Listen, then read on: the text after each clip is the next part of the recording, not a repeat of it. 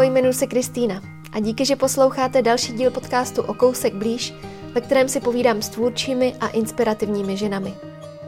Dnes přijala mé pozvání taková, která si svůj život tvoří bez ohledu na to, co a jak by se správně mělo. A to se mi na ní moc líbí. Povídáme si třeba o tom, jak se u ní mění potřeba vlastnit a v jakých situacích nejčastěji lže. Jak se učí pomocí aštangy jogy být v tichu, sama se sebou, jak si z jedné cesty přivezla domů pořádné trauma a že nechtít dělat velký biznis z toho malého, úspěšného, může být taky úplně v pořádku. Tak ať se vám hezky poslouchá rozhovor s Alexandrou Schneiderfler, cestovatelkou, jogínkou a spoluautorkou projektu Látky z lásky. Ráda, když ti říkají Alex, a nebo Sašo? Hele, pro mě je tohle to takový jako téma. Já si úplně nemyslím, že mi vybrali jako rodiče dobrý jméno. Jsem se měla jmenovat Sára, což se babičce nelíbilo, prostě, protože je to židovský jméno a prostě hrozně se bála toho, že by třeba náhodou ještě mohla být znova válka a takovýhle problém se židama. Hmm. Takže si jako uh, tak nějak prosadila Alexandru. A je to strašně komplikovaný mít takovýhle jméno, protože já i sama sebe vlastně představuju jako různým, různým lidem různýma jménama, že někdo mi říká Sašo, někdo mi říká Saši, někdo mi říká Ali, někdo mi říká Alex pár těch jako hodných řeknou celý jméno a řeknou mi Alexandr, jo. Mm-hmm. Ale ani to po nich nemůžu chtít, že jo, by to celý říkali, protože to lidi nebaví, ale je to takový, že pokaždý, když se mám někdy představovat, tak si vlastně zrovna musím vzpomenout, jak se mi chce představit se. Že to je takový divný, víš, že prostě pořád vlastně ještě si neumíš, nemáš to jedno jméno, nejsiš prostě jako stotožněný s jednou věcí, ale potom jako jsem si nedávno jsem si zrovna říkala, že je to možná jako už ta součást, jako že já vlastně nedokážu představit ani sama sebe. Víš, jako takový to jako, kdo seš, co děláš. A já jako vlastně je toho tolik, nebo i tak málo, mm-hmm. že prostě vlastně říkám, no dobrý, tak teď dělám tohle, tak budu, tak budu teda tohle. Teď jsem Saša v tomhle, tady se cítím být líp jako Alexandra. A stejně tak asi odpovídám i na tu otázku, jako co děláš. Protože to, to, to strašně střídá u mě, že nedokážu se zaškatulkovat a asi už jsem to dostala i s tím jménem, no. nebo jestli si časem sedne jedna ta varianta, mm-hmm. jakože doma vlastně doma, nebo ty úplně nejbližší to Alexandru nepoužívá vůbec nikdo, že tam mi vlastně říkají všichni Saši. Mm-hmm. Ale třeba tady v Praze, tady zase, jak je to prostě více, tady mluví anglicky, tak zase skoro všichni říkají Alex. V práci tam je to taky, tam prostě, že jo, je to prostě je tam víc národností, šup, prostě budeš Alex, je to jednodušší, nemusíš to nikomu vysvětlovat, jo? Uh-huh. nemusíš vysvětlovat nikomu, že nejsi z Ruska, protože se jmenuješ Saša. Nevadí mi žádná varianta toho jména. A nejradši máš? Asi nejradši mám fakt jako Alexandru, ale uh-huh. jde to jenom nikomu. Víš, že já vidím u někoho, že mu to jako dělá problém, že, že tohle mi vlastně, že takhle mě oslovovat nechce, takže pak to není hezký, protože to vlastně z něj nejde. A vím, že ho to jako trošku štve, nebo že mu to nejde přes tu pusu, tak, uh-huh. tak mi to nevadí jako žádná varianta. Jo, jo, to je, hmm. to je docela zajímavý téma. Pozoruju to kolem sebe, kdy i dávají rodiče svým dětem jméno, hmm. a, ale pak mu vlastně tím jménem neříkají. Znám jednu ženu, která to uvádí na správnou míru, že jako upozorňuje na to, že to není třeba Hubertík nebo Bertík, mm-hmm. ale je to Hubert a mm-hmm. říkejte mu Huberte. Mm-hmm. A, a ty lidi na to vůbec nejsou připravený, že nejsou. by neměli to jméno nějak jako komolit. Nejsou. Já se teď setkávám, že ho máme psa, pes je Hubert a hle, skoro po každý někdo přijde a z, jako zeptá se, jak se jmenuje, my řekneme Hubert a druhá otázka je, a jak mu říkáte? A já se jako, tak jako kouknu a říkám, Huberte. prostě. A teď jako už pár lidí zkoušelo takový to hubí a hubíků, tak mm-hmm. to já se úplně jako jsem se tak jako naježím vždycky a říkám, mm-hmm. hele to, jako Hubert. Hubert. No. Hubert, jako zvykni si, prostě má tohle jméno a mm. jako, to jako tady máš nad tím psem, máš takovou moc, že on se jako ani sám o to jinak říct nemůže. Ty jako já chci, aby slyšel na to jedno jméno. A jako je to to jeho jméno, že my jsme mm. si strašně psa, přáli jako jméno Hubert pro psa, takže super, prostě bude to Hubert. A My jako... jsme takový příliš kreativní. No ale tak teď to máš furt, jo, teď jsou samý takový ty jako krásný český starý jména. Ano ale ty lidi to stejně se snaží jako zkracovat. Mm-hmm. A to jsou přesně takové ty poznámky těch babiček, že jo, jakože no takovýhle, no ale jak jí budete říkat, no. Jako já jsem třeba dřív jsem se říká, že bych hrozně chtěla jednou jako mít dceru, která se bude jmenovat Ana. Teď už to tak nemám, se to u mě úplně změnilo, jako chci zase jiný jména a tak, ale chtěla jsem Anu. A dlouho jsem se jako představila, jak ji jako budou říkat všichni ano a že to je taková hezká varianta toho jména, že to zní tak jako pěkně. A pak prostě právě přišly takový ty, no jo, to bude Anča a a víš, já jsem si představila, jak ti někdo takhle strašně komolí to jméno, že jsem si říkala, ty vláho, to ne, já prostě vymyslím nějaký jméno, který nejde jako zkomolit, jako, nebo už nejde zkrátit, nebo, víš, nebo bude tak krátký, že to prostě bude stačit těm lidem, bude to ta jedna varianta. Což to, no, jako bude asi těžký, protože si stejně všichni vymýšlí jako různé takový ty přezdívečky, který by tam rádi jako... Jo, ale to je, to je přesně ono, že ta přezdívka je pak spojená s určitým obdobím v tom životě mm. a že možná přesně s tou přezdívkou hraješ i nějakou roli mm-hmm. v tom konkrétním čase. Takže já se vůbec třeba nedivím, že když to tvoje jméno je tak variabilní, že vlastně teda ani nevíš, mm-hmm. kdo v té chvíli seš a, a, a kdo seš nejvíc. Jo, no, musíš se, nebo musíš se, mám to fakt jako takovou trošku stylizaci pak do té role týhle Je to fakt jako zní to takhle, to zní hrozně schizofrenia, jako samozřejmě to jsem v pořádku, jo, ale, ale uh, je to sranda, no, že se fakt se svým vlastním jménem, teď mi bude 30 a doteď prostě nevím vlastně, který mi sedí nejvíc. Mm-hmm. Úplně jako a který je to moje, co ke mně nejvíc jde. Mm-hmm. No, tak přijde. No, to bylo taky zajímavý téma. Vlastně si popovídat s někým, kdo si to svý jméno změnil. Mm-hmm. Kdo, kdo mm-hmm. vlastně cítil, že to jméno, který mu dali rodiče, s ním vůbec jako nekoresponduje. No, narazila jsi na někoho. Právě ne, ale kdyby náhodou mm. někdo někoho mm. znal, tak uh, to by mě docela zajímalo, takže nám když tak dejte vědět. Mm. Napište mi, uh, budu ráda za tip. Mm. Tak uh, ahoj Alexandro v tom ahoj, případě. Vítám tě v podcastu o kousek blíž. A zajímalo by mě, jestli máš ráda otázku, jak se máš. Já mám otázku, jak se máš hrozně ráda, protože tak jako já nevím, to bude třeba 9-10 let, to je jedno. Pracovala jsem v hotelu v Anglii a tam je prostě, že jo, ta fráze how are you je prostě nejvíc, prostě je to každý den. A já jsem ze začátku prostě nebyla, nebyla schopná přistoupit na to, že uh, to vlastně někoho nezajímá. Že to je jenom ta zdvořilostní fráze. Mm-hmm. Já jsem měla jednou hrozně špatný den a přišla jsem ráno do té práce, pracovali jsme tam v hotelu a přišel ke mně takový starý, hrozně veselý pán a zase prostě přišel právě, říká, jak se máš dneska, že jo? A já jsem měla fakt špatný den a říkám, no, fakt jako špatný, dneska je to prostě blbý, stejská se mi, prostě chtěla bych jet z domu, je prostě hnusně, tam furt pršelo, my jsme byli ve Walesu a teď jsem se na něj vysypala prostě pět minut toho, jak je mi špatně, jak to není fajn ten den. A ona mě koukal. Úplně jako vůbec nechápal, co se děje. Díval se na mě a říká, jako vstál, nečekal vůbec, jako, že mu budu vůbec odpovídat, že jo, na tuhle otázku. Jinak než, že fajn. A tak jako koukal a právě zastavil se a to bylo hrozně hezký a říkal právě, já nevím, co mám dělat, potřebuješ obejmout? a já jsem jako v tu chvíli jsem říkala, jo, tak jako prostě, tak jsme se tam objeli a oni si pak asi si to mezi sebou řekli a zvykli si na to, že jako teda, když se mě zeptají, takže, takže jako bude následovat odpověď. Aha. A mám to ráda, protože podle toho poznáš i, když se s někým takhle potkáš, víš, a zeptáš se třeba, jak se máš, a ten člověk ti řekne, no, dobrý. A ty už jako si říkáš, hm, tak jo, tak dobrý, no, tak o čem se jako budeme mluvit. Uh-huh. Jako, jak to má pokračovat. Uh-huh to takový, no, tak jsem se tě chtěla zeptat, jako jak se doopravdy máš. Občas říkám jako třeba právě, jak se, jak se doopravdy máš, jak se teďka máš. Mm-hmm. Se snažím zdůraznit to, jako že mě opravdu zajímá, jak se ten člověk má. Mm-hmm. A, a lidi se chytí často. Mm-hmm. No, často ne, často je to to dobrý, já si říkám dobrý, oni se mě zeptají taky, tak já pak třeba začnu zase právě odpovídat na tu otázku, jak se doopravdy mám. A setkávám se s tím, že jsou ty lidi zaražený občas, ale myslím si, že si tím jako zvyknou na to, že vlastně uh, je to dobrý se na to někoho zeptat, jak se má. Mm-hmm. Prostě jako u čeho ta fráze tam kdysi byla, asi, asi to fungovalo. Tak, se mi, tak by se mi líbilo, kdyby to znova jako fungovalo. No. A i to podle mě jako rozjede ten rozhovor, tu náladu toho dne, takže mám tu otázku hrozně ráda. A odpovídáš na ní upřímně? Snažím se, snažím se, no. Jako Přemýšlím teď, kdy jako třeba ne.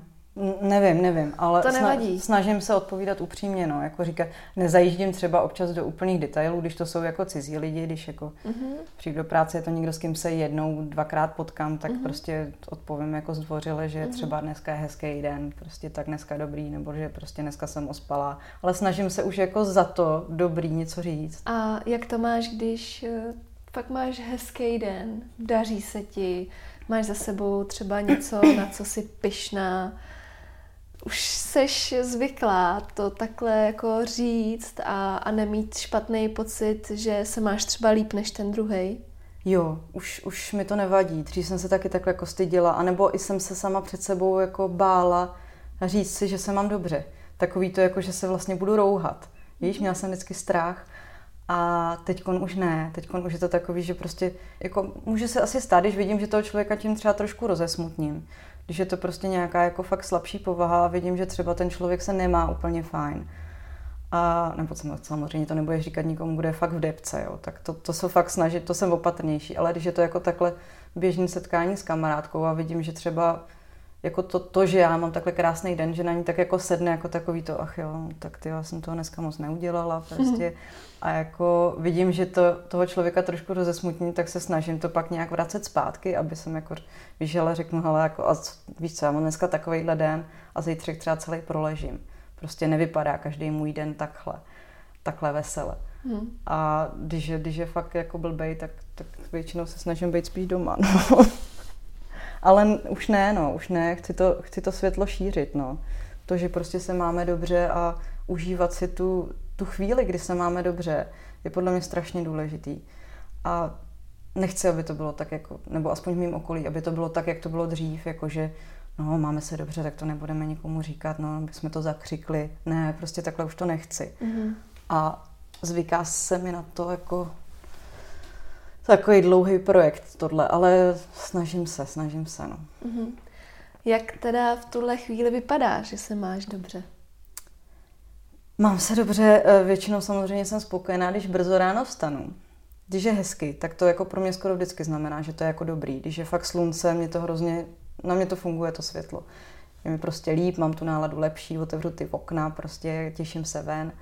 Tak to je takový jednodušší, ale uh, většinou mám za sebe dobrý pocit, že prostě fakt vstanu, dám si teda uh, buď do cvičit, takže se nenasnídám a pak si dám hezkou snídaní a pak jako naskočím do toho pracovního dne a vrátím se domů třeba prostě ve čtyři a už vlastně přijdu v ty čtyři a protože jsem vstávala strašně brzo, tak je to jako všechno, co jsem jako musela udělat. Já si vždycky píšu takový papírek, jako co za ten den potřebuji stihnout, mm-hmm. který dost často nevyjde, ale píšu si ho tam a když se právě náhodou povede, tak si tak jako sednu, říkám si tak, jako dobrý, no.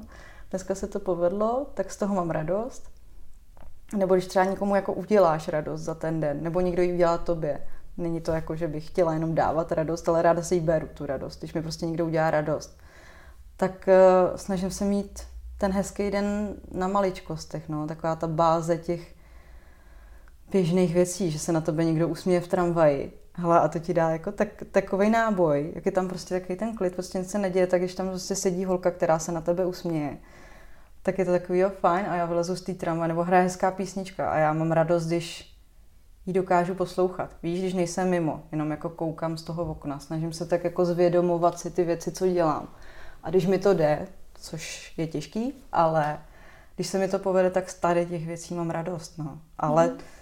radost, jako hezký den je i ten špatný. Jako víš, jako už se snažím být k sobě laskavá a když je mi prostě špatně, tak si řeknu tak, co jako potřebuju, co, co mi udělá líp prostě.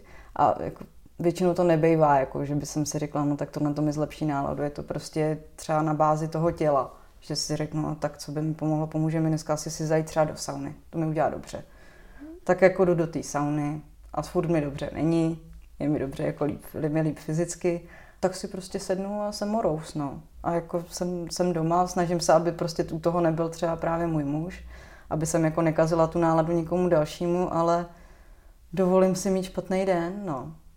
Což si myslím, že je strašně důležitý, jako i třeba se jako vybrečet z něčeho, víš, že sedíš že vlastně nevíš, proč máš špatnou náladu a tak jako se začneš v tom jako hloubáš, jako co to teda jako může být, co tě tak jako trápí, věnovat tomu ten čas a třeba na to přijdeš, nebo třeba na to nepřijdeš. Jak na to ten tvůj muž šíří reaguje? Naše dny začínají tak, že on dopoledne většinou jako vystartuje a je pryč. A já dopoledne ještě bývám doma a pracuji z domova dopoledne. Že já už to jako vím ráno, tady tyhle ty akce, jo takže, a není toho za stolik. A takže ho tím většinou moc nezatěžuju. No, počkám, až odejde, no, on vidí, že jako to je den, kdy jako je lepší, že tu není, že jo, samozřejmě prostě hmm. fakt jako už se známe dlouho, jsme spolu dlouho, takže víme, že jako je lepší se o ničem nebavit, že jako žádné zásadní věci bychom neměli řešit a je lepší prostě odejít a dát si ten čas, no.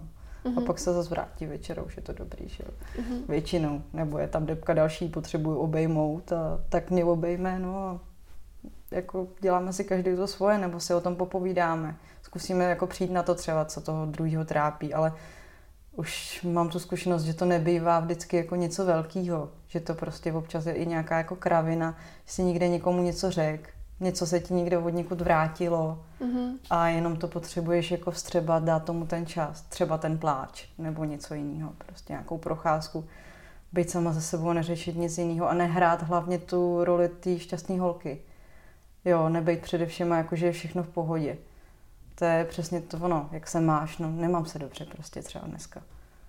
A nebudu hrát, že jo, prostě nepotřebuji se snažit před každým, jako samozřejmě, pak když jako s klientem na schůzku a ty mu jako prezentuješ svoji práci, tak tam tvoje špatná nálada nepatří, ale ale no, co nejméně to hrát tyhle věci a doma to na sebe vůbec nehrajeme, že jo, to prostě už se známe a to, je, to je třeba pro mě teď docela téma takových těch milosrdných lží, kdy vlastně uh, lžeš mm. a děláš ze sebe trochu verzi někoho jiného mm. nebo nějakou jako iluzi sebe sama, mm.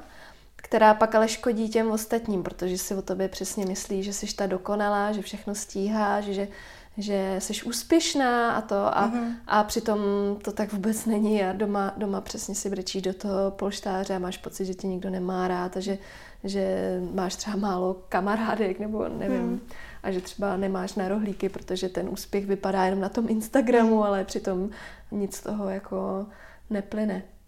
No, tak uh, máš třeba ještě někde téma, kde, kde se snažíš jako nelhat?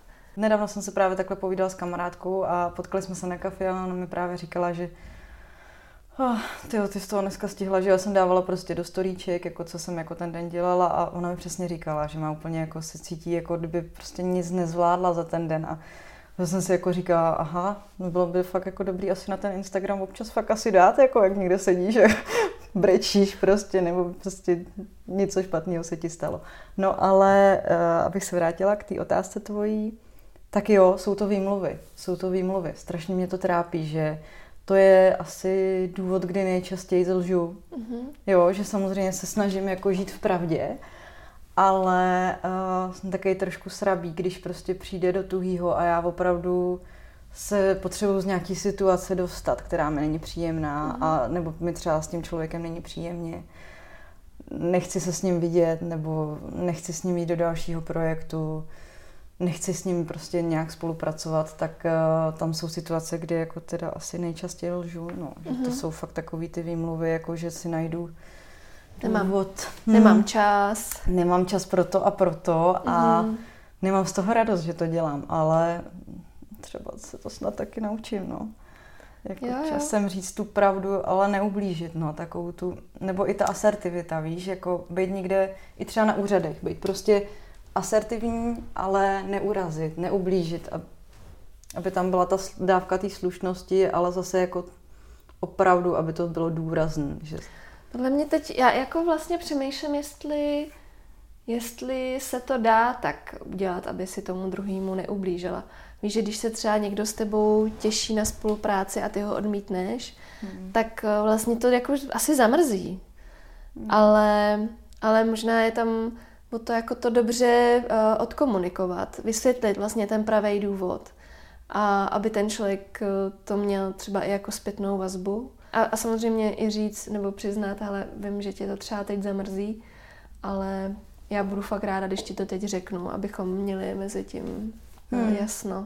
Tohle je skvělý, takhle kdyby mi to šlo, tak bych za sebe měla hroznou já, radost. Já no. to neumím, já to hmm. neumím, já se to fakt učím a, a doufám, že se to jednou naučím, protože tohle přesně, tak jako lžeš a, a snažíš se jako to okecávat a, a, a tak, tak uh, myslím, že by nám bylo fakt jako hodně dobře všem, kdybychom to přestali dělat. Hmm, jako jo, ale pak jako já mám pocit, že jsou lidi, kteří to snesou a ustojí to mm-hmm. a řeknou si, aha, tak jo, a vezmou tu kritiku, mm-hmm. víš, umí to, jo, zvládnou jo. to a napíšou třeba, a pak se s nima úplně v pohodě, vyčistilo se to ten vztah a je to skvělý a vlastně najednou by si s tím člověkem i spolupracovala, protože vlastně jo, tě zvládnou pochopit. Uh-huh. Ale pak jsou lidi, kteří mají jako zavřeno před těma dle věcma, uh-huh. že se třeba buď se urazí, což je jako možná ta lepší varianta, protože ty si s tím člověkem stejně už nechtěla jako spolupracovat, tak je to vlastně fuk, netrápí tě to tolik, ale pak je ještě ten průšvih, že jim třeba můžeš ublížit, když to blbě podáš. A to, se mi, to je takový hrozně citlivý téma a Oh, nechci no nikomu ubližovat, takže to je takový... Jo, tak to není vědomě, že bys mu chtěla mm. ublížit, že, mm. že bys ho chtěla zranit, ale mm. zároveň tam mít nějakou svoji sebehodnotu a, a vlastně chránit nějaký svůj jako čas a energii a, mm. a mm-hmm. tak. No, um, mně se moc líbí, jak s Jiřím přemýšlíte nad svým životem. A moc se mi líbí, jak jste to teď pojali v poslední době, kdy oba třeba pracujete velmi intenzivně pár měsíců a pak na chvíli vyrazíte do světa, odpočinout si, poznávat svět a tak. Jak se vám to vlastně daří si život takhle přizpůsobit? Oh, je zatím taky jako dlouhá cesta, protože uh, já jsem vlastně nejdřív pracovala prostě v jednom korporátu a tenkrát jako Eh, do té doby si myslím, že jsme žili takový, jako my jsme nejdřív spolu cestovali, vlastně jsme se seznámili a hned jsme spolu jako odletěli do, eh, do Austrálie, na Zéland a tak dále. Byli jsme prostě přes dva roky pryč. Takže to, tím jsme jako tak nějak začali a věděli jsme, že teda to bude ono, že nás to jako baví. Že v tom budeme nějak pokračovat, ale že teda už jsme se chtěli vrátit domů, chyběl nám domov, takže jsme si udělali domov. Já jsem naskočila, protože jsem se nedostala na výšku, na kterou jsem chtěla, tak jsem se hned naskočila jako do práce, řekla jsem si, tak nebudu to řešit a jdu pracovat. No a nastoupila jsem do korporátu a bylo to hodně blbý, bylo to hodně blbý, bylo to velký náraz. Po tom, co jsme se prostě nějaký, vlastně dva roky jsme cestovali, měli jsme úplně jako takový nomádský život a pak ještě třeba tři čtvrtě roku vlastně trvalo takový, jako že jsme pak ještě jeli na Vinici do Francie, do Dánska na organickou farmu a že to pořád bylo hrozně nestandardní, i když už se tady budoval nějaký domov. No a ten korporát to, bylo, to prostě bylo peklo pro mě. Jo, ze začátku přesně já jsem měla problém jako být asertivní a říct, že tohle už nezvládám, že to je jako nad můj hlavu a teď jsem okolo sebe pozorovala prostě ty všichni jako lidi byli krásně oblečení, bylo to jako všechno to vypadalo hrozně ideálně, ale pak vidíš, že oni sedí v tom kanclu ještě v 9, v 10 večer jejich život je vlastně jenom, nechci říkat teď všech, jo, vůbec se nechci urazit, pro někoho korporát je, někoho to fakt jako baví a naplňuje, ale já, já to prostě nedávám a nedávala jsem to ani jako pozorovat to, že ty lidi nemají přátele, že, nebo většina z nich, že fakt jsou jenom v práci, prostě ženským prostě bývalo většinou okolo 40 až v tu chvíli si uvědomili, aha, teď já jsem sama, chtěla bych vlastně děti, co s tím budu dělat. Hmm. A nebyla to jedna, kterou bych tam takhle viděla. A začala jsem z toho mít hrozné depky. A začala jsem si říkat, aha, tak tohle asi jako nechci, tohle prostředí. A bylo to každý den to samý. Bylo to prostě fakt stejný, furt. Prostě budeš dělat tohle, bla, bla, bla, a druhý den budeš dělat zase tohle. A pozorovat do toho tohle. To prostředí se taky vůbec neměnilo. Hmm. Takže jsem si říkala, aha, co budu dělat? No tak jsme to s Jiřím řešili, že uh, to jako asi nejsem připravená jako v tomhle světě žít, ale že jako samozřejmě musíme za něco žít, že, jo? že každý z nás musí domů nosit nějakou výplatu tak jsem, tenkrát jsem dala výpověď a přemýšlela jsem teda, co ze sebou, protože už jsem to jako nedala, tak jsem si říkala, no tak dobrý, tak budu chvilku na pracáku, nějaký jako peníze mi půjdou, něco mám našetřeno, nějak to zvládnem teď chvilku. A měla jsem fakt depky, fakt jsem nevěděla, byla jsem úplně ztracená, nevěděla jsem prostě, jako, co teda budu tady dělat, když mi tady není příjemně v tomhle a v tomhle. A pak jsem si teda vymyslela, uh, že bych jako chtěla kavárnu, tak že se mi to vždycky líbilo, tak jako super, tak mě to Jiří podpořil, já jsem říkala, dobrý, ale nemám tu kavárnu peníze, že jo, takže jsem zase odjela sem do Dánska. Myslela jsem si, že tam pojedu právě zase na nějakou organickou farmu, ale když jsem psala takhle ten svůj příběh jako e, na ty farmy, to jsem rozesílala prostě poptávky po té práci, tak by napsali z jedné z jedné té farmy, že spíš napadlo, že má jako známý s kavárnou na takovým malým ostrovku a že oni tam vždycky na léto někoho schání, jestli bych nechtěla jet tam. Říkám, ty bláho, chci kavárnu, no tak mi nabízí práci v kavárně, tak skvělý, že jo, jdu do toho. Tak jsem tam odjela a nějakých pět měsíců jsem vlastně tam byla sama, nebo pak za mnou přijela kamarádka, takže jsem tam byla s kamarádkou, měli jsme svůj domeček, pracovali jsme v kavárně, bylo to ideální, do Dánska Jiří za mnou párkrát přijel, takže to bylo fajn. A, ale prostě, když už teda kavárna byla u toho, že jsme tady měli projekt, místo, všechno jako jsme vymýšleli, tak mi ta kamarádka, se kterou jsem do toho chtěla jít, protože jsem nechtěla do toho jít sama, abych prostě nebyla úplně uvázaná na tom jednom místě, řekla, že, no, že je těhotná, že prostě teď to teda nepůjde. Tak jsem se vrátila s těma penězma, s tím plánem na tu kavárnu a hup a zase nevím, co budu dělat, protože sama do toho nejdu. Zkoušela jsem ještě jinou kamarádku, ale prostě nesedlo si to. Tak jsem zase se vrátila zpátky do toho stavu, jako předtím, než jsem tam odjela. No a naštěstí teda jsem byla, že aspoň teda zabezpečená, že jsem nemusela chvilku řešit jako ty peníze, že nepotřebuji pracovat kvůli penězům. Ale prostě zase se hledáš hrozně dlouho, nevíš, co budeš dělat. Až potom teda jsme vymysleli to, že si jako najdu nějaký part-time job a do toho, že teda uh, jsme zrovna přišel ten projekt náš s Dájou, že budeme teda mít látky z lásky, který jako nebude full time nikdy a budeme, budeme žít takhle, no. A tak jsem hledala takovouhle nějakou práci, zjistila jsem, že part-time není sranda si najít jako v Praze takový, aby tě bavil, aby to a aby jako z toho nějaký ty peníze byly. Ale povedlo se. Povedlo se mi to po čase a jsem strašně spokojená. Bylo to prostě dlouhý ta cesta, ale teď to jde, no. Jiří má do toho jako vlastně firmu, která daří se mu tam, je to fajn, takže on těch peněz přinese domů víc, a jich přinesu míň, každý prostě poplatíme ty poplatky, na kterých jsme se domluvili, což jako taky bylo v tom vztahu, jo, takový, že mm, Jiří s tím začátku taky trošku bojoval, že vlastně on tráví v práci víc času než já a já ne, že já jsem jako víc doma. Pak teda jsme to jako řešili dlouho a jako vlastně si řekl, dobrý, a já vlastně vždycky přijdu, vždycky je tu uvařeno, je tu prostě, ty zase ráda děláš ty věci doma.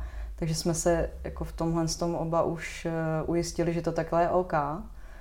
Ale No nebo ale, to není ale, no, je to, je to prostě takhle, trvalo to dlouho a hlavně bylo to asi blbý uh, kvůli tomu okolí pro mě hlavně, víš, jakože vždycky se mě zeptá, aha, co ty děláš, aha, ano, a tohle ti jako stačí.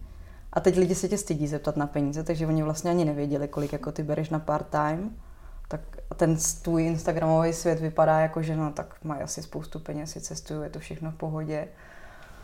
Ale jako to, že vlastně dělám part-time a do toho mám prostě podnikání, který je jako takový malinkatý biznis, tak uh, jsem se i uskromnila. Víš, jakože s tím, s tím, že já mám takovou jako, si říkám, že čím méně peněz vydělávám, tím méně věcí jako potřebuju a tím víc peněz ušetřím. Že to je hrozně jako vtipný, že tak nějak plynule ten můj život přišel uh, uh, do takového režimu, že jako nepotřebuju už vlastně, nejsem v tom korporátu a nepotřebuju mít každý den jako jiný, jiný boty.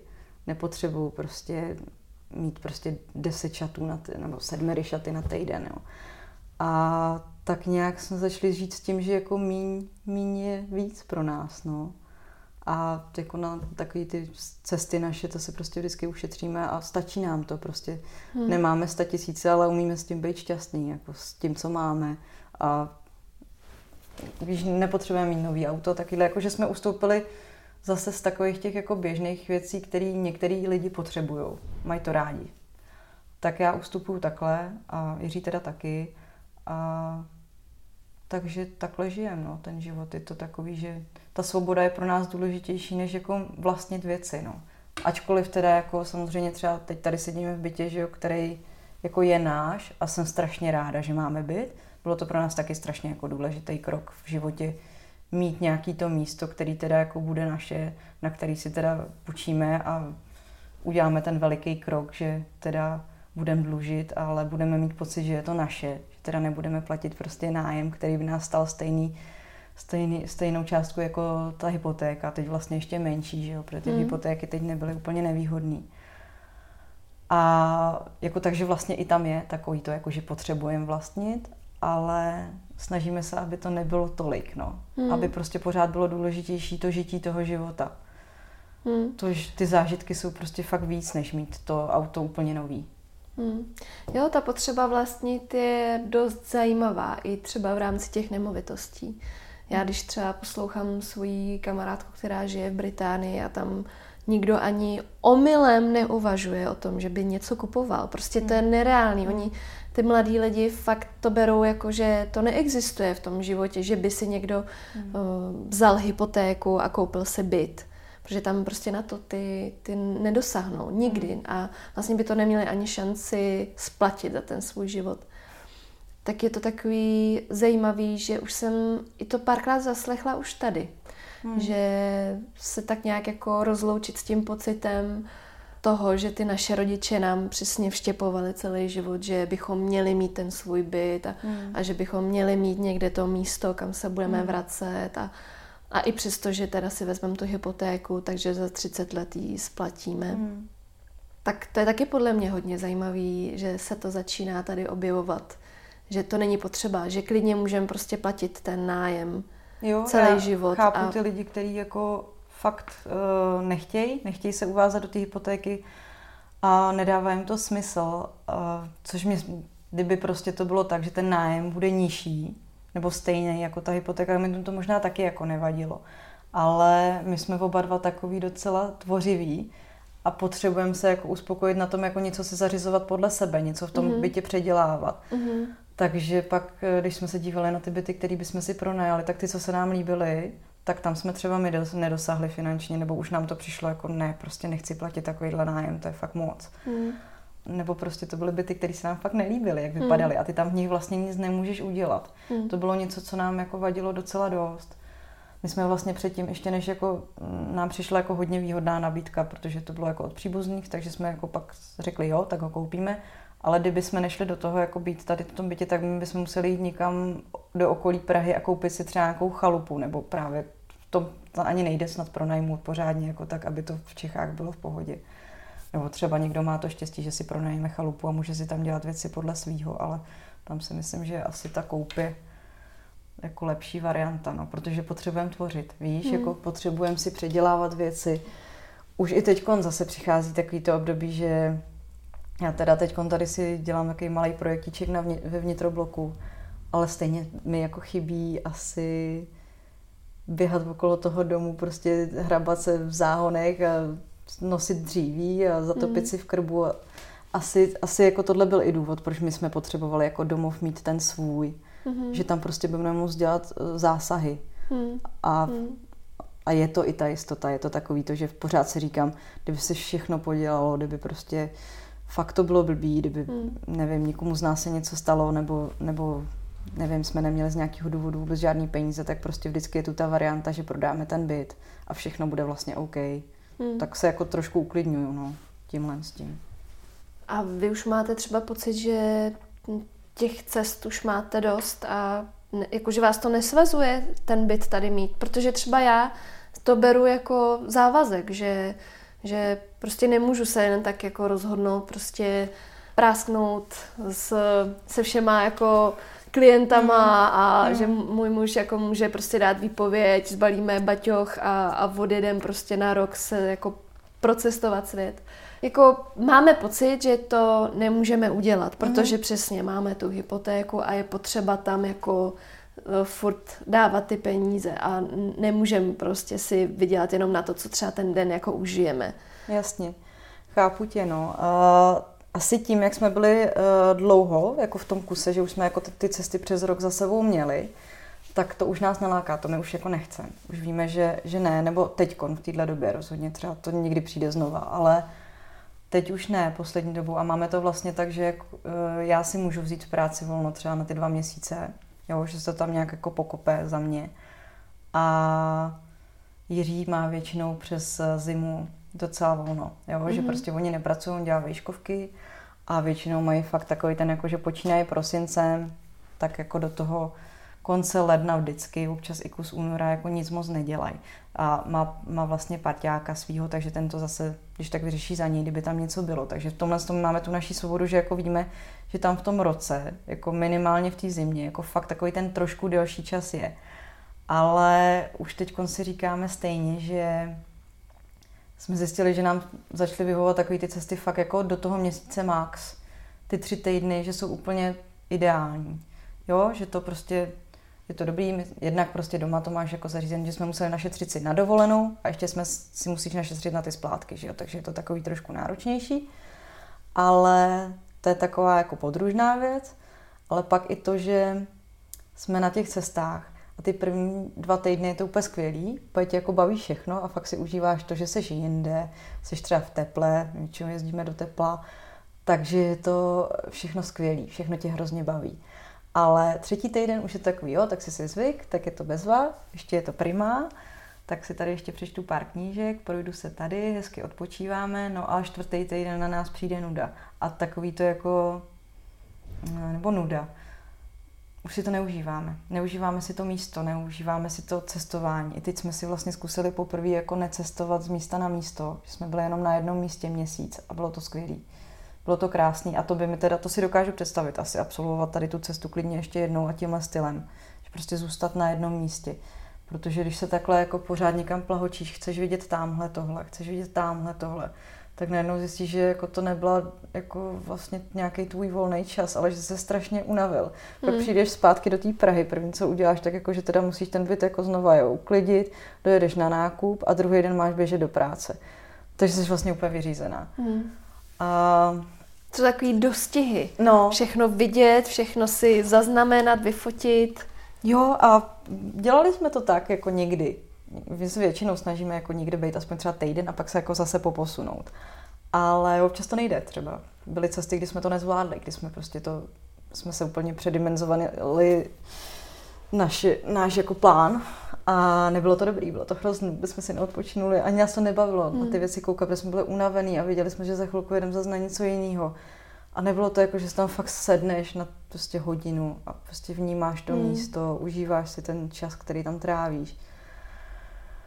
No. Zároveň se i chováš trošku ekologičtější, když si na tom místě, mm. kde prostě můžeš vlastně žít tak, jak žiješ tom svým normálním mm. domově, tak uh, vlastně můžeš tam úplně vše, veškerý ty zvyky si přenést a chovat se ohleduplně i, i tam. V tomhle je to, v tomhle je to skvělý, no, že jednak jako je to ekologický, je to klidnější.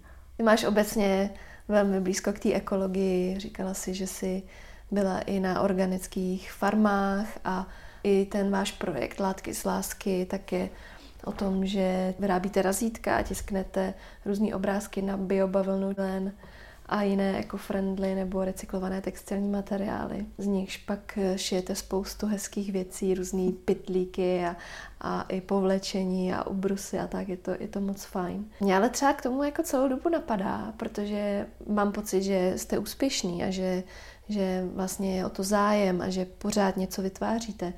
Tak proč vy to nerozjedete ve velkým? Proč z toho nechcete udělat ten velký biznis? Uh, no, protože si to chceme užít, protože chceme, aby nás to bavilo. Proto, uh, je to jednak k tomu asi ani jedna nejsme, protože jsme obě dvě poměrně lí, jako, teď to zní blbě, protože jako něco samozřejmě děláme, nejsme mega leniví, ale asi jsme leniví prostě dokopat webovky, dodělat jako tady ty věci, ale i jde hlavně o to, že prostě Dája, která to dělá se mnou ten projekt, tak má dvě malé holčičky, je vlastně na mateřský, do toho ještě učí angličtinu, do toho je prostě aktivní sportovně, dělá spoustu věcí, má spoustu koníčků. A já taky nemám jenom to šití a nechci, aby, nechci, aby prostě můj život se točil jenom kolem té jedné práce. A když bychom to rozjeli ve velkým, když bychom jako toho prodávali mnohem víc, tak nás to přestane bavit, protože sami jsme si zkusili, když jsme jako přijali víc objednávek, než na co jsme byli připravení, tak jsme toho dělali víc. A bylo to hrozný. Nedělali jsme to s tou láskou. Nebylo, hmm. to, nebylo to, že tam sedíš, užíváš si to, že to šiješ, pak, že to hezky tiskneš.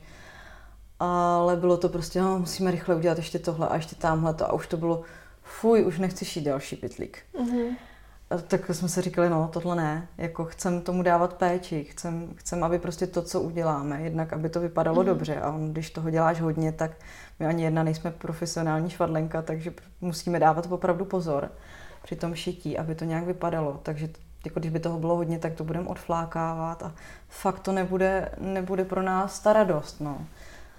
A to tak... vás třeba nenapadlo, že byste to mohli vlastně delegovat přesně na tu profesionální švadlenku a jenom jako rozjíždět ten brand, ten mm. projekt a delegovat ty věci, které vás třeba tolik nebaví a, a vlastně být tam jenom tou tváří a tou, tou, tou myslí toho všeho a Uh, určitě jo, určitě jo, ale i tohle, i tenhle krok vlastně chce strašně, strašně velký drive na začátku. Protože to potřebuješ všechno zařídit, všechny tyhle věci. Musíš někomu jako absolutně věřit, musíš stejně někoho pořád kontrolovat, jo. Jako samozřejmě by se to pak dalo vyladit, ale je to velký, to je moc velký projekt a nechceme mít tenhle velký projekt, nebo zatím. Neříkám, že se to třeba nikdy nestane. Jo. Třeba si jednou řekneme tak dobrý, tak máme strašně moc času a hrozně chutě a síly jako se do toho pustit mm-hmm. ve velkým. Třeba to někdy uděláme, jo. Mm-hmm. Třeba se tady, tady vlastně se ani český len, já vždycky nemám ráda, když to někdo použije, protože český len fakt jako neexistuje. Vlastně bohužel, dřív se tady hodně pěstoval, máme tady proto ideální podmínky, ale, ale tady všude, teď máme dotace na řepku, takže... Přesně, všude je řepka. Takže, eh, takže teď tu prostě len není a vlastně skoro veškerý len se dováží a u nás se jenom tká a taky už jenom asi na jednou nebo dvou místech. Teď myslím, že možná, že jsou ještě nějaký malinkatý kalcovny, kde se to dělá, nevím o nich. Ale je to takový, že i kdybychom chtěli tohle rozjet, takže tady vlastně nebudeme proto mít ty podmínky. Nebo bychom museli nakupovat, víš, jako fakt jinde. Nechat jo. to jinde mm-hmm. barvit. Zase, aby to potom pro nás bylo výhodné, aby to nebylo Protože už třeba jako teď to povlečení stojí docela dost peněz. Nebo pro, já třeba, když se podívám, kde stojí jílněný povlečení, jako jinde v jiném krámě, tak je to třeba ještě dražší než to naše. Ale mně už to stejně přijde tak jako strašně drahý. A to na tom máme jako připočten jenom teda ten materiál nějaký, že na tom něco máme, máme na práci, na tom mm-hmm. našem čase. Myslím si, že na nápad už nám ani nezbyly peníze. A je to stejně hrozně drahý, takže kdybychom jako rozjeli tady ten projekt, tak je to takový, že i ten kapitál by musel být obrovský, který bychom do toho dali, protože bychom mm-hmm. museli koupit fakt jako spousty metrů toho holnu, spoust, museli bychom zařizovat barvení, bylo by to prostě stejně velký projekt, no. Šlo by to mm. jako delegovat, jako i teď, jako občas jsme, když jsme toho měli před Vánocema víc, tak prostě šili s náma paní povlečení, jo. Měli jsme jednu paní, která prostě šila povlečení, protože to je prostě velká věc a nemáš to hned ale spíš ne, spíš si chcem prostě vybírat ty hezké věci, co nás baví, že už mm. jsme hmm. se i naučili, když nám někdo napíše a chce udělat něco, co se nám fakt nelíbí, nebo mm. úplně se s tím nedokážeme prostě zžít, tak už umíme říct ne a vlastně si užíváme to, že budeme dělat jenom ty hezké věci, se kterými souhlasíme mm. a líbí se i nám. Mm. A když to pak jedeš ve velkým, tak jako by ti nikdo nikde naklikal, chci tam tohle, chci tam tohle a jako nechcem asi, aby nám někdo něco diktoval. Chcem prostě dělat jenom to, co my chceme. Hmm. Jak v tvých očích teda vypadá úspěch? Asi být šťastný.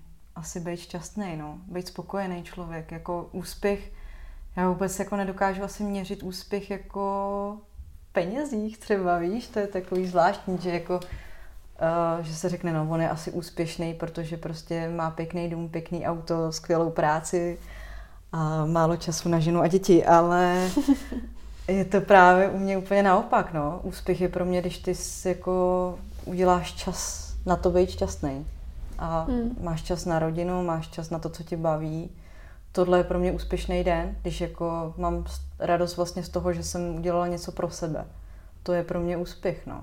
Není to pro mě asi měřítko. A v tom biznise, že tomu budeme říkat biznis, teda těm našim látkám, tak ten úspěch je asi pokaždý, když prostě zabalím ten balíček, napíšu k tomu ten dopísek a balím to s tím spokojeným pocitem, že jsme to teda hezky zvládli, že, že jsem ráda, že to vypadá tak, jak to vypadá. Ten člověk je potom rád a mám hroznou radost, když se ty lidi ozývají zpátky. Že, že je to v pohodě, že se jim to moc líbí, že v tom fakt jako spí nebo že to používají. Hmm. A tohle je asi jako ta satisfakce, ta, co mi stačí. To je pro mě hmm. asi ten úspěch. Dokážu hmm. si říct třeba jako jo, tak jsem v tomhle úspěšná, asi je to dobrý, povedlo se nám to. Hmm. Jo, nebo daří se to.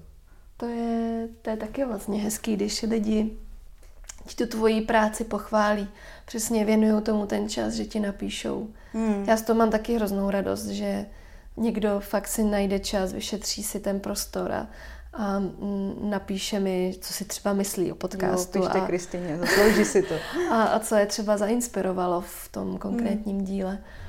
A takže fakt jsem za to moc ráda, protože to je přesně ta motivace. To je proto vlastně ty to chceš posouvat někam jo. dál, protože chceš, aby těm lidem se to líbilo, aby to nějak pomáhalo. Jo, a, a je to i skvělý slyšet, že si udělal něco dobrýho. Něco, co se fakt jako dělá radost někomu dalšímu. Je to skvělý. Je to... No ale to je právě ono, že lidi mají pocit, že to jako není potřeba, že, že vlastně se to tak jako nějak obecně všem líbí, teď hmm. vidíš, že se to třeba nějak tomu daří, tak jako máš pocit, že to nepotřebuješ nějak komentovat. Hmm. A spíš třeba, když jdeš do, za, um, do kavárny a udělají ti špatný kafe nebo dostaneš špatný dortík, tak spíš jako se v tobě ty emoce navalí a hmm. uděláš si daleko jako s nás ten čas, aby si jim tam na ten Facebook napsala, že se jim to teda fakt nepovedlo mm. tentokrát. Než aby právě si měla tak jako chuť někomu napsat, hele, děláš to dobře, děláš to fajn, líbí se mi to, dělej to prosím dál, mm, mm. Něco, něco to dělá v mém životě. Jo, je to, je to strašně potřeba. Já bych tady ale strašně ráda ještě zmínila jedno taky velký téma, protože si myslím, že by mohlo být pro někoho mm, přínosný. Vím, že máš za sebou poměrně nepříjemný zážitek na jedné z tvých cest. Mm. To je právě o tom, no, že to cestování není vždycky tak hrozně hezký, jenom jak to je na tom Instagramu, že se ti tam prostě dějou i pereš se tam s různýma situacemi, jo, prostě handluješ tam, e, nejezdí ti autobusy včas, takovýhle věci, musíš tam smířit se spoustou věcí, na které jsi zvyklý, nechutná ti třeba jídlo, jo, je tam prostě spoustu věcí, hádáte se s partnerem prostě o tom, kdo kam, je tam spoustu věcí a občas se stane i třeba nějaká taková jako nepříjemnost, která by se samozřejmě mohla stát i tady. A mně se teda stala v Kolumbii, kde jsme byli na hrozně hezkém místě, v takové malé vesničce u moře. S kamarádama jsme si pronajali dům na pláži a ještě jsme si losovali o pokoje. Byla sranda, že jsme si jako s Jiřím vylosovali ten nejhezčí pokoj v druhém patře s takovýma těma francouzskýma dveřma výhledem na moře. A no, byli jsme tam třeba tři dny, si myslím, že jsme tam byli v tom domě, možná, že díl, jsou na ty čísla špatná, prostě byli jsme tam a jednu noc jsme takhle spali a protože v Kolumbii eh, je pořád rachot, pořád prostě někde hraje hudba, mm-hmm. furt se tam někde něco děje, tak já jsem v Kolumbii spala s klapkama na očích a se špuntama v uších. A takhle jsme spali jednu noc a já jsem se uh, probudila v noci s takovým jako divným pocitem, měla jsem ty klapky, nic jsem jako neviděla, nic moc jsem neslyšela, ale měla jsem jako pocit, že něco není v pohodě, že mi není dobře, že prostě se něco děje, jako kdyby tam někdo byl. A odhrnula jsem si tu klapku z těch očí a já spím na břiše, ležela jsem na břiše a najednou jsem viděla, že po podlaze v tom našem pokoji něco leze. A měla jsem jako takový ten první pocit pro mě, ve mně bylo jako, tyjo, co to je, to je nějaký ještěr, nebo víš, jako nespojila jsem si to, jsem koukala ještě chvilku a jako viděla jsem, že to je člověk, že to je prostě eh, černok, který má slešený tričko, jak měl prostě tmavou kůži, tak aby nebyl asi vidět v té. Takhle si to vykládám, nevím, proč si sundal to tričko, který se tam jako plazí a vůbec jsem si v tu chvíli už nedokázala spojit, jako co tam dělá. To jsou taky pikovteřiny, že mm-hmm. vůbec nevíš jako nic. Chtěla jsem začít křičet. A, nebo prostě nějak upozornit Jiřího. Hrozně jsem se bála, byl to jako strašný strach. Prostě máš možná fakt jako na chvilku zastavený srdce, bylo to strašně nepříjemný. No ale chtěla jsem začít křičet a nešlo mi křičet. A až jako za chvilku ze mě začal vycházet nějaký zvuk, který mě vyděsil snad ještě jako, to byla taková další meta po tom člověku. Že jsem fakt jako křičela takým skoro spíš mužským hlasem, víš, hrozně divný. Tak jako uh, můj muž se probral, že jo, co se jako děje, si myslel, že se mi něco špatného zdá, tak mě obejmul. V tu chvíli se teda ten člověk, co tam uh, kradl, tak se jako zvedl, takže si Jiří všim, že teda tam někdo jako stojí, tak po něm jako vyskočil. Uh, což taky jako vlastně bylo taková, jako teď si zpětně říkám ty bláho ještě, že prostě fakt nebyl ozbrojený, víš, mm. že jsme vůbec nepřemýšleli ani jeden z nás. Jako Jiří hned prostě začal křičet a letěl po něm. On začal teda utíkat přes ten balkon, kudy se tam dostal, protože jsme neměli uh, správně zafixované dveře, protože jsme prostě nečekali, že by nám tam někdo mohl vlíst. No, uh, snažil se utíct, tak uh, což teda se mu povedlo, protože se nám potom jako vysmíkl, ale každopádně bylo hrozně skvělý, že jsem se zbudila ve chvíli, kdy on vlastně ten můj noční stolek byla ta poslední, poslední místo, který asi jako kam chtěl jít. A na tom nočním stolku já jsem zrovna ten večer předtím položila všechny doklady, všechny jako velký peníze, eh, měla jsem na telefon, fot, víš, jako fotky všechny a tak, že on stihnul jako vzít akorát Jiřího telefon a pár peněz, co tam jako pozbíral, ale uh, potom samozřejmě ono bylo pět ráno, takže už venku byli rybáři, my jsme tam stáli, že já jsem byla v šoku, tak hned jako ty lidi z té vesnice začali přicházet k nám k tomu domu a jako ptali se, co se stalo, co se děje. No a tím, že se tam vlastně ten kluk zapomněl to tričko, tak jsem jako ukázala jenom to tričko těm lidem a oni hned věděli teda, jako kdo to byl. Všichni říkali, jo, my víme, to je tady místní takový, no, ten tady jestli krade. A pak přijela policie a vyřešilo se to, pak se vlastně nakonec jako museli jsme jít teda i na stanici toho kluka potom identifikovat, když ho chytli, což teda bylo hodně nepříjemné. Fakt jsem mhm. se bála jako nikde v Kolumbii ukazovat na nikoho, jako jo, tohle to je on, to uh-huh. bylo fakt nepříjemný. Jsem nějaký ten strach, jako no, tak teď ho pustím a tady nikdy, že prostě v Kolumbii všichni umí používat zbraně, nebo jako většina z nich prostě je má doma, měli tam jako špatnou dobu, bála jsem se tam. A takže pak se nám ty věci i vrátily a bylo jako, teď to vidím zpětně, bylo to strašný. Ten zážitek byl jako odporný a kvůli tomu jsem to teďka jako řešila samozřejmě potom v Kolumbii, kde jsme pak ještě byli tři týdny, jsem nemohla spát už. Prostě slyšela jsem, že jo, každý šrámot. Nešlo spát, pak jsme se vrátili do Čech, tady super, tady jsem dospala ten deficit obrovský, ale pak se mi to, teď se mi stalo něco někde podobného a zase se mi to celý vrátilo, takže jsme prostě teď řešili, co já s tím budu dělat. Jako, že já se vlastně nebojím toho, že mi někdo ublíží, protože vím, že teda vedle sebe mám toho muže, který mi jako když tak pomůže, ale že se bojím toho hnusného pocitu. Toho, že ty se opravdu jako musíš otevřít oči a bojíš se toho, že tam někdo zase mm-hmm. je. Mhm. A, takže jsem řešila tady ty strachy hrozně dlouho a právě se snažím vždycky řešit, jsem to říkala, a, když se mi jako něco stane, není mi v něčem dobře, tak se snažím říkat, co mi může pomoct, mm-hmm. co mhm. mi jako pomůže. Tak samozřejmě bylo tady, že jo, ve hře terapie, prostě celý to probrat na terapii. Já už teda jako nějakou terapii mám za sebou, bylo to skvělý. Doporučuji to tak jako rozhodně každému, najít si dobrýho terapeuta a vlastně jít k němu, i když nemáte problém, nějaký, co by vás jako strašně trápil zrovna v tu chvíli. Jsem to tenkrát taky tak udělala a bylo to skvělý, fakt to bylo bezva, ale už jsem teď tady v tomhle tom jsem si říkala, ne, jako mě ne, jako samozřejmě, asi by mi pomohla terapie a říkala jsem si, ne, tohle prostě, co mě teda trápí? Trápí mě to, že já se budu muset podívat. Že budu muset být ten první, ten, který bude nějak reagovat. Toho se bojím. Tak jsme pak řešili teda, že máme psa a ten to řeší za mě. Jo. Jsme to teď jako vykoumali, takže jako mně vlastně stačí, když se někdo bude budit dřív než já. Protože my jsme nemohli s Jiřím spát vlastně ani nikde ve stanu. Mm-hmm. Už i dřív teda, jo, protože já jsem právě, mám ten problém, že slyším všechno. Že jako teď jsem ti tady říkala, že jako špatně slyším, ale když jsme někde venku, tak mám prostě spuštěný nějaký ten put sebeobrany, je to úplně zapnutý.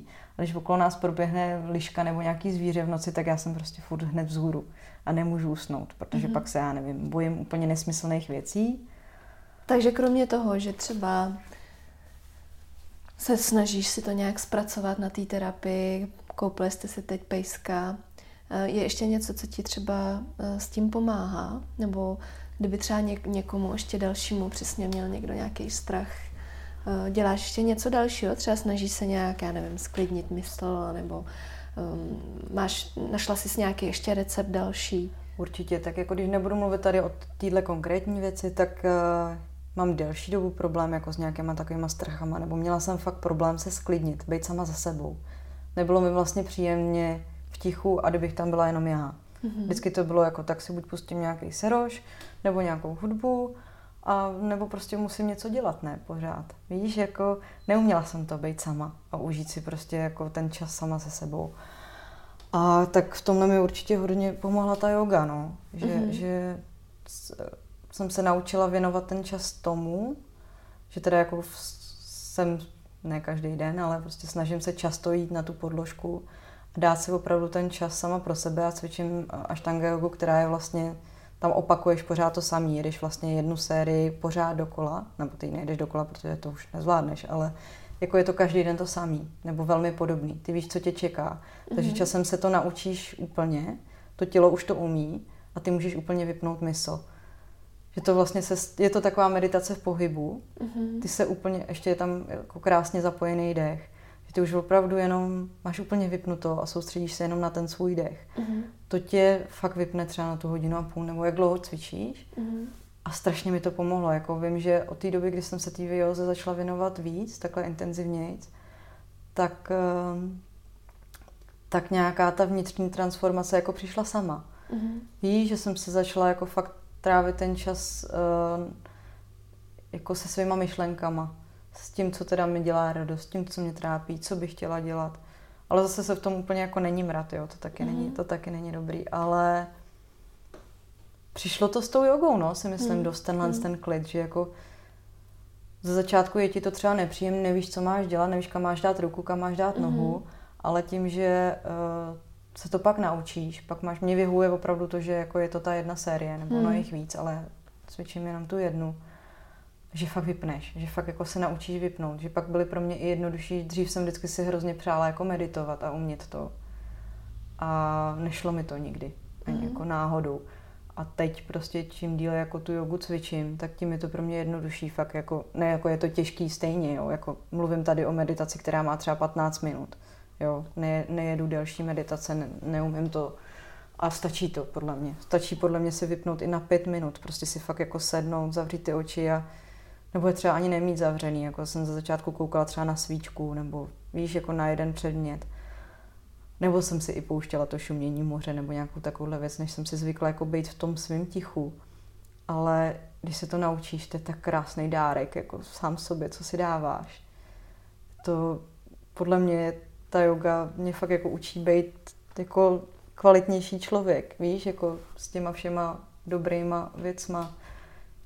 Prostě neubližuješ těm lidem, neříkáš věci, které by mohly, mohly být nepříjemné neděláš věci, které nejsou dobře pro svět. Začínáš jako přemýšlet i právě víc ekologicky. Víc se zaměřuješ na tu udržitelnost, to už je slovíčko taky, který je teď všude. Ale hrozně důležitý to pro mě bylo a dalo mi to fakt moc. Fakt jako, a myslím si, že já jsem fakt hrozně líná, jako opravdu jsem líná něco dělat fyzicky, jo. Že teda sice furt něco se tak jako snažím, jako nebejt úplně neaktivní, ale jako strašně se k tomu dokopávám a vždycky jsem se k tomu jako hrozně dokopávala. Víš, kolikrát jsem šla na tu jogu a říkala jsem si, já tam nechci. Mhm. Mě to nebaví a už nechci zase tam dechat dlouho, prostě hejbat se, nechce se mi dneska dělat nic. Ale i tohle, tady to je jako vlastně přemlouvání sebe sama a pak ten uh, pocit toho, toho uspokojení, jako mm-hmm. že jsi to teda dal, že jsi mm-hmm. to teda zvládnu, protože je ti vždycky líp, když něco, když se přemluvíš a uděláš to. Mhm. Tak uh, mě to naučilo jako přesně tohle, jako občas jít do něčeho, do čeho se mi fakt nechce. Ale pak jako se teda překecám a jdu to udělat a mm-hmm. jsem hrozně vděčná za to, že jsem to udělala. Mhm. Mám z toho ten lepší pocit a s tou hlavou to dělá neuvěřitelné věci. A děláš to tady sama, eh, sama prostě v tichu, v bytě, rozložíš si tady tu podložku? Nebo jsi ten typ, který musí někam dojít a ten pohyb jako sdílet kolektivně Hmm. s dalšíma? Jo, dřív jsem rozhodně vždycky musela chodit na lekce. A já jsem i začínala tím, že jsem chodila na vedený lekce. Pak teda mi jedna kamarádka říkala, hele, jako tahle yoga se dělá vlastně ve stylu uh, Mysore, který, což je nevedená lekce. Ty tam prostě přijdeš, začneš ty pozdravy slunce a ten učitel ti prostě, když ty nic neumíš, tak on tě naučí i ten pozdrav slunce nejdřív. Pak tě naučí další, další jako pozice, které následují. Až prostě Mhm. časem ty si přijdeš na celou tu sérii a naučíš se ji a ta tvoje hlava si ji zapamatuje. Mhm. Což je teda skvělá věc, ale i tak, teda jsem na tady to, protože prostě nejdřív tě to musí někdo naučit, takže jsem chodila na tyhle ty vedený, který byly teda nevedený, jako ve stylu Mysore. A teď už teda to, už si to tak nějak pamatuju, jak to jde za sebou, nebo mám svůj papírek, jako na kterýho se když tak můžu podívat, jak to jde. A už to jako dám i doma, ale není to doma takovej, takovej drill, neudělám tolik, víš, jakože doma je to takový to, jako když jsem lenivá tam jako jít, tam mám studio na Vinohradech, kam chodím a takže takhle z té letní se ti občas nechce, tak zůstanu doma, ale není to takový, je to, je to fakt takový, že jenom tak Jako nikdy se to povede. Já se jako třeba říkám vždycky tak jako jedna z pěti těch domácích praxích je fajn. Ale mm. jsem strašně ráda za to, že to umím, že už jako si to mm. pamatuju, protože pak, když někam jedu, tak nemusím hledat jako místo, kam bych si zašla, šla zacvičit, mm-hmm. ale můžu si ten čas udělat sama pro sebe. A je to, je to fajn, jako jsem fakt vděčná potom, i když si udělám jenom ty pozdravy slunce. Prostě jsem si nějaký ten čas dala, je to dobrý. Ale jako chodit do toho studia je prostě, uděláš tam víc, no, jako seš, seš jinde, je tam ta energie společná, která tam prostě pluje, ten dech těch ostatních lidí, má to svý obrovský kouzlo a chodím tam hrozně ráda. Mm-hmm. Chodím tam hrozně ráda. No. Jo, já to, já to mám podobně, no, taky, taky se mi líp cvičí vlastně v tom kolektivu mm. a, hmm. a nějak i jsem víc na sebe, jako občas se právě doma odbydu.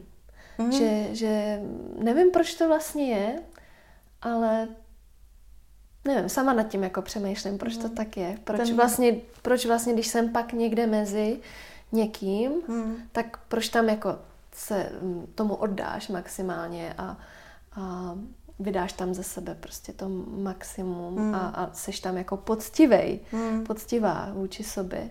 Ale doma, doma mi to nějak nefunguje. Možná, kdybychom měli jako třeba jenom místnost, která by byla vyhrazená na tu jogu, víš, nebo na tu meditaci, na tu, že, to by, že by to bylo třeba takováhle místnost. Protože mm. já třeba, když takhle k sobě přijdu, uh, já cvičím v ložnici, tak když tam přijdu, tak to je nejdřív musím uklidit. Prostě, abych byla spokojená s tím, že mě tam teda nebude rozčilovat nějaký jako smítko tamhle, smítko tamhle, aby mi to teda tu mysl jako, mm-hmm. aby mi to tam neutíkalo. A třeba kdyby fakt jsme měli místo, kde by to bylo jenom na tu jogu, tak by to šlo líp, no. Že by se tam jako pak i utvořila asi ta energie toho, mm. toho jako genius loci, tady to je prostě yeah. moje jogový, mm. můj, tady to je můj klid a tady já, tady já si ten čas věnuju. Mm. Protože doma fakt vždycky ta mysl je taková roztěkanější, si myslím. Mm. No. Mm. A přece jenom přijdeš do studia, je tam, jednak je tam ten dozor, že jo, je tam ten učitel a ty si nedovolíš prostě.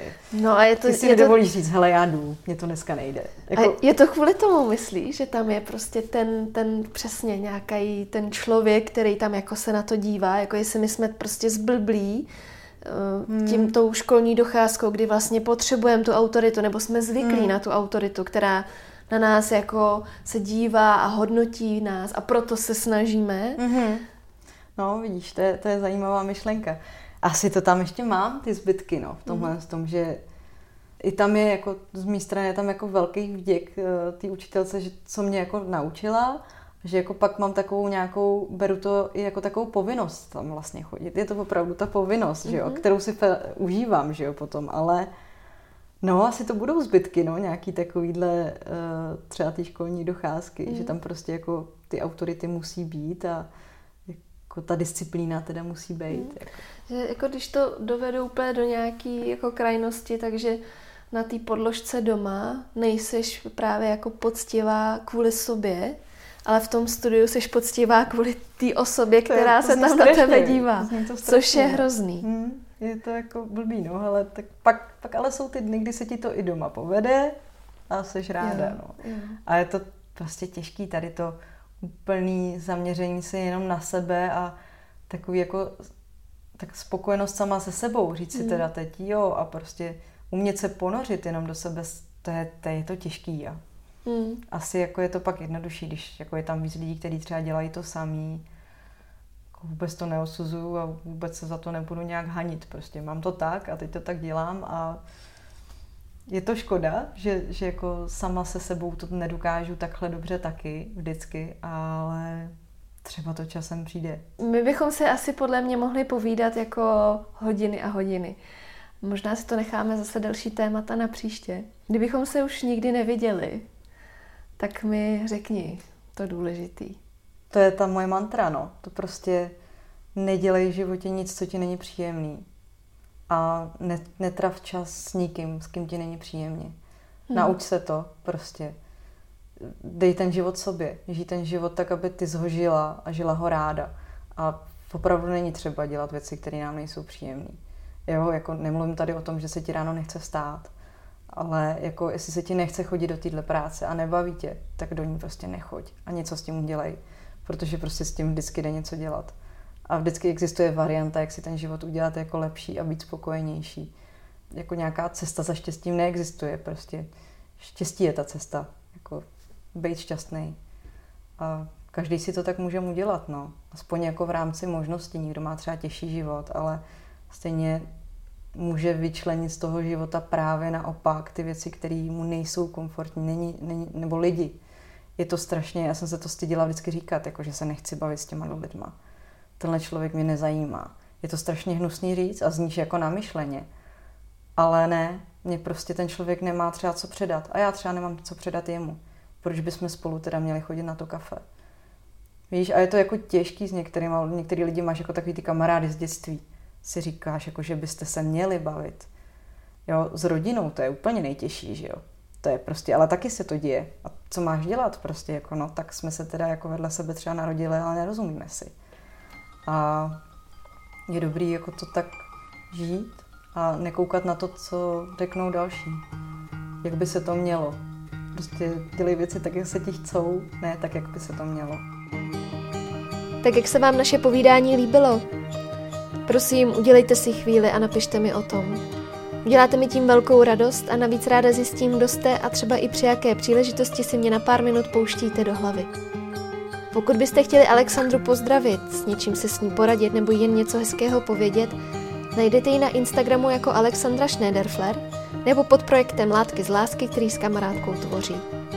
Pokud se vám podcast líbí, budu ráda, když ho budete sdílet se svými blízkými. A když mi dáte vědět, jaká témata či ženy byste si rádi poslechli, nebo jak bych mohla podcast vylepšit, ať už komentářem na iTunes, Instagramu nebo poštou na buďmezavináč.okousekblíž.cz. Ke mně potěší, když budete podcast ve vaší oblíbené aplikaci odebírat a budeme si o kousek blíž i na Instagramu, kde se můžeme vzájemně podpořit a kde pravidelně dávám vědět o všem, co nového se chystá. Tak zase za týden. Do té doby se mějte fajn a brzy se slyšíme.